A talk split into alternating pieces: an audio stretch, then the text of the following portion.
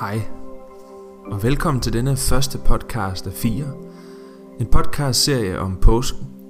En podcast-serie, hvor vi vil starte med Palmesøndag, og så bagefter beskæftige os med skær torsdag, langfredag og selvfølgelig påskedag.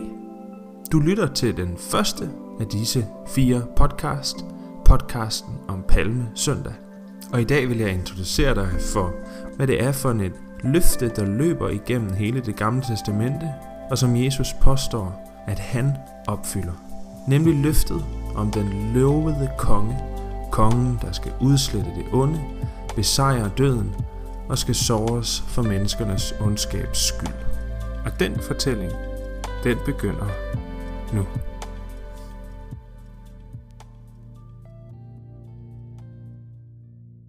Nu begynder historien om ham, som vi til palmesøndag hører, rider ind i Jerusalem på et æsel.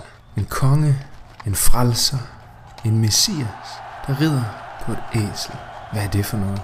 Og hvorfor bliver de så vilde og så glade for at se Jesus komme ridende der på et æsel? Men for at forstå den historie, må vi gå langt tilbage.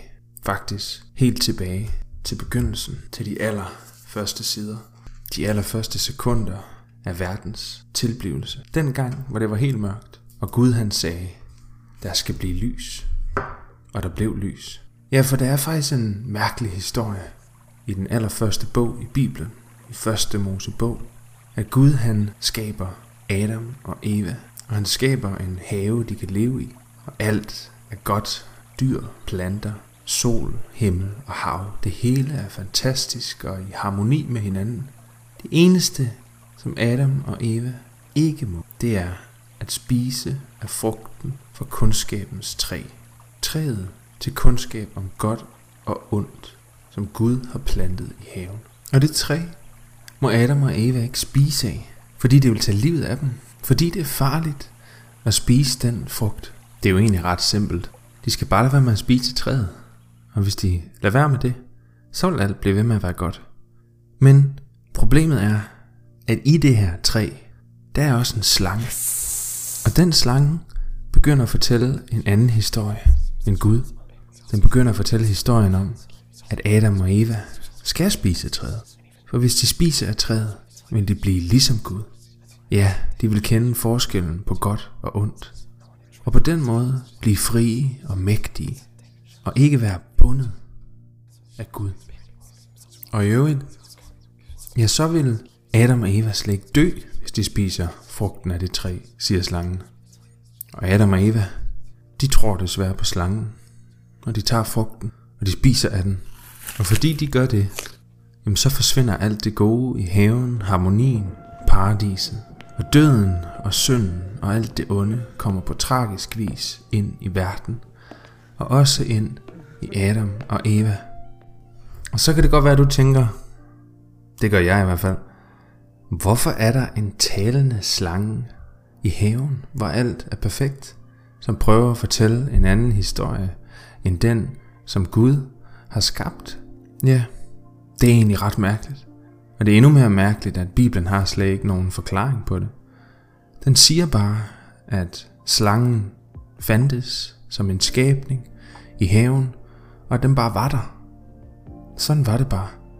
Og denne skabning, slangen, den ønsker at gøre oprør mod Gud og føre mennesket på en anden vej. En vej mod død, en vej mod ødelæggelse, en vej væk fra Guds gode vilje og løfter. Det er sådan Bibelen fortæller om det. Men der er faktisk allerede et håb, allerede et håb helt her i begyndelsen af Bibelen, at der skal komme en, der skal komme et menneske, et menneske, som er født af Eva, et menneske, som skal komme og besejre det onde, det onde for evigt. Men den kamp som Evas søn engang i fremtiden skal kæmpe mod slangen og mod døden, mod det onde, hvor han skal knuse hovedet på slangen. Den skal også medføre, at slangen faktisk skal bide ham i anklen eller i hælen. Og det er det løfte, der bliver givet allerede der i kapitel 3 faktisk, til Eva, at en gang, så skal det onde ødelægges, og der skal komme en, der skal kunne besejre slangen. Og det løfte, det hænger faktisk sådan lidt i luften indtil, at vi møder den næste vigtige person i Bibelens røde tråd i historien om Jesus. Og det er Abraham. For Abraham blev udvalgt af Gud til at føre velsignelse og alt det gode til folk, som Gud han vil udvælge og skabe for sig. Og igennem det folk, ja, så skal hele verden, alle jordens nationaliteter, blive velsignet og få velsignelse. Og det er så det, at de første mosebøger faktisk handler om, at vi følger den her familie.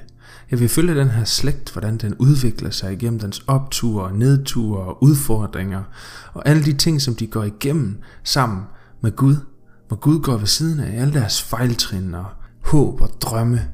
Og alt det møder vi.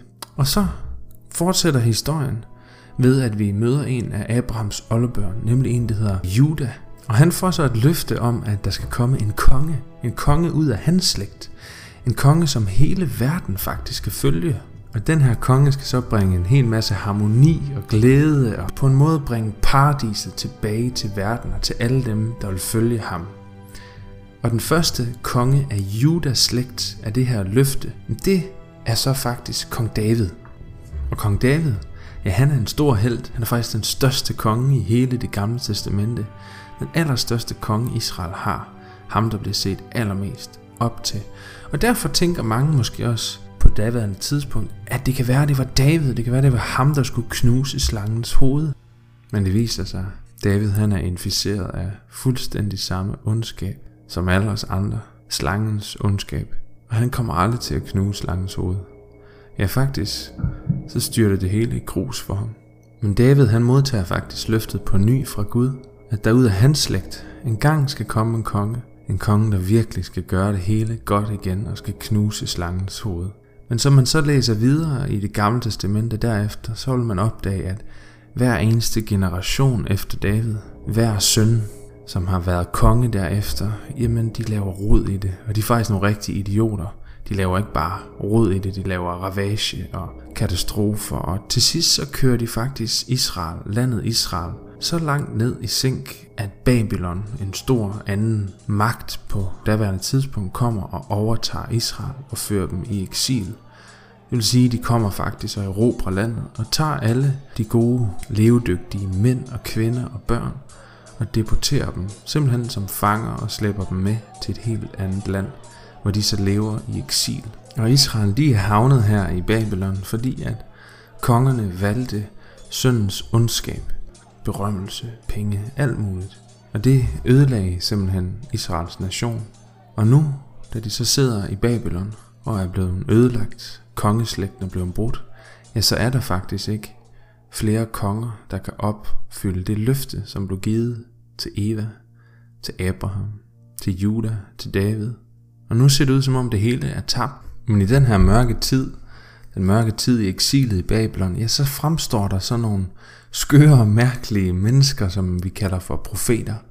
Og de her bliver bare ved med at fortælle og forkynde og råbe ud til alle og enhver, at løftet det står ved magt, og Gud nok skal udfri sit folk og hjælpe dem.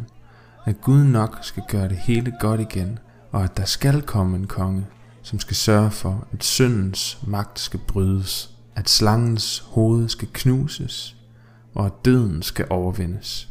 Og en af de her profeter, han hedder Esajas, og han fortæller mere om det løfte, som er blevet givet. Ja, han fortæller faktisk, hvorfor er det, at det menneske, den konge, som skal knuse slangens hoved, at han skal bides i hælen af slangen. Ja, han fortæller, at det skal han på grund af menneskernes ondskab. Og det er faktisk Isaias, der siger, at det her sår, at det faktisk er dødeligt, og at det vil slå ham ihjel. Men så fortæller han også, den her konge pludselig kommer tilbage. Og faktisk så siger Esajas endda, at det er på grund af det sår, han får, at han kan være en kilde til helbredelse og en kilde til alt det gode. Men så er det, at det gamle testamente på det her tidspunkt, jamen det er faktisk ved at slutte. Og den her slangeknusende konge, ja han er aldrig rigtig dukket op. Og så får vi også en enkelt profeti mere. Det er så måske en lidt mere mærkelig profeti, men vi får faktisk at vide, at den her konge skal ride ind på et æsel, på et trækdyrs føl, og på den måde skal man kende ham. Men nu, det gamle testament er jo så slut, og det nye testamente tager over, og vi bliver introduceret for Jesus af Nazareth. Og han bliver introduceret ikke bare som en hvilken som helst, men faktisk som en, der skal opfylde alle de profetier og løfter, som det gamle testamente har haft som en rød tråd. Og vi lærer faktisk, at han er fra slægten af David, Juda og Abraham. Og Jesus går også rundt i hele Israel og fortæller, at Guds rige er her nu, og at de skal omvende sig og tro på det. Og ikke nok med, at han siger det, han viser det også. Ja, han gør det. Han har tegn, han har magt.